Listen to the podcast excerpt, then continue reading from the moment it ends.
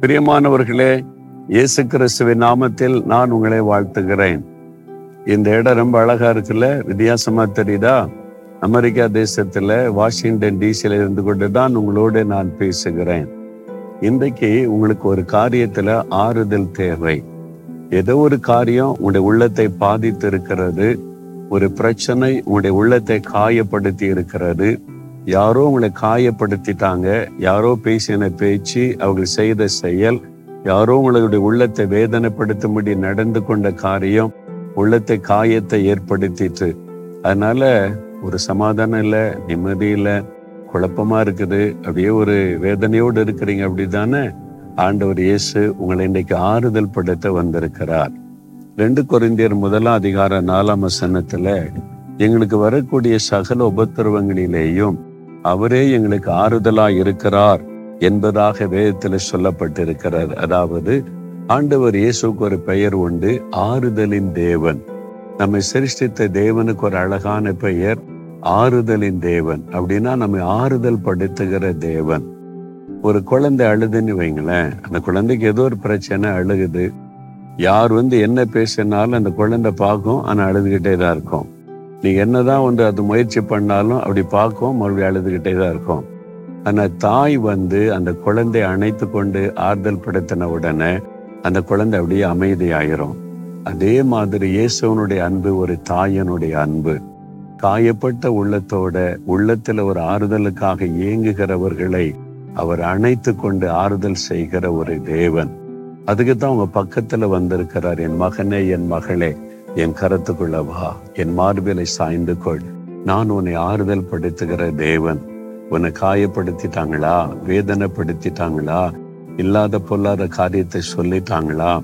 எதுக்கு நீ வருத்தப்படுகிற? மனிதர்கள் அப்படிதான் இருப்பாங்க. குடும்பத்துல கூட மனிதர்கள் புரிந்து கொள்ள மாட்டாங்க. உன்னுடைய நல்ல இருதயம் அவங்களுக்கு தெரியாது. நீ எதுக்காக அப்படி நடந்து கொண்டு என்பது அவங்க புரிந்து கொள்ள முடியாது. ஆனா எனக்கு தெரியும் நான் உன் தகப்பன் தானே. அதனால உன்னுடைய இருதை எனக்கு தெரியும். யார் என்ன சொன்னா உனக்கு என்ன? என் கருத்துக்குள்ள வந்துரு. நான் உன்னை ஆறுதல் படுத்துகிற தேவன். உனக்கு ஆறுதலா இருப்பேன் என்று ஆண்டவர் இயேசு உங்களை அணைத்துக் கொள்ளுகிறார். அவருடைய கருத்துக்குள்ள வர்றீங்களா? நம்மை ஆறுதல் படுத்துவதற்காக தன்னையே சிலுவிலை பலியாய் கொடுத்தவர் தெரியுமா? என் பிள்ளைகளுடைய பாடுகள் நிந்தைகள் அவமானங்களை நான் ஏற்றுக்கொள்ளட்டும் என்று சொல்லி பொய்யான குற்றச்சாட்டு சொன்னாங்க.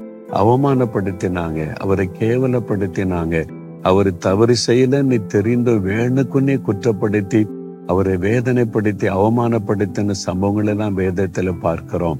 அதனால அவர் உங்களை புரிந்து கொள்ளுகிற ஒரு ஆண்டவர். என்னால உன்னை புரிந்து கொள்ள முடியும். நான் அப்படிதான் வேதனைப்பட்டேன். நான் சிலுவை சுமந்து கொண்டு செல்லும் போது எனக்காக பேச யாருமே இல்லை. நான் சிலுவையில தொங்கும் போது இல்லை ஒரு குற்றமற்றவர் நன்மை செய்தோர் எனக்காக பேசக்கூட யாருமே இல்லை. நான் தனிமையாய் தொங்கினேன். என்னை ஆறுதல் படுத்த யாருமே முன் வரவில்லை. அதனால எனக்கு தெரியும் மகளே எனக்கு தெரியும் மகனே அதனால் தான் உன்னை தேடி வந்திருக்கிறேன் நான் உன்னை ஆறுதல் படுத்துகிற தேவன். கலங்காதே என்று ஆண்டவர் இயேசு உங்களை பார்த்து சொல்றார். அவருடைய கருத்துக்குள் ஒப்பு கொடுத்துறீங்களா ஆண்டவரே உம்முடைய கருத்திற்குள் நான் வருகிறேன்.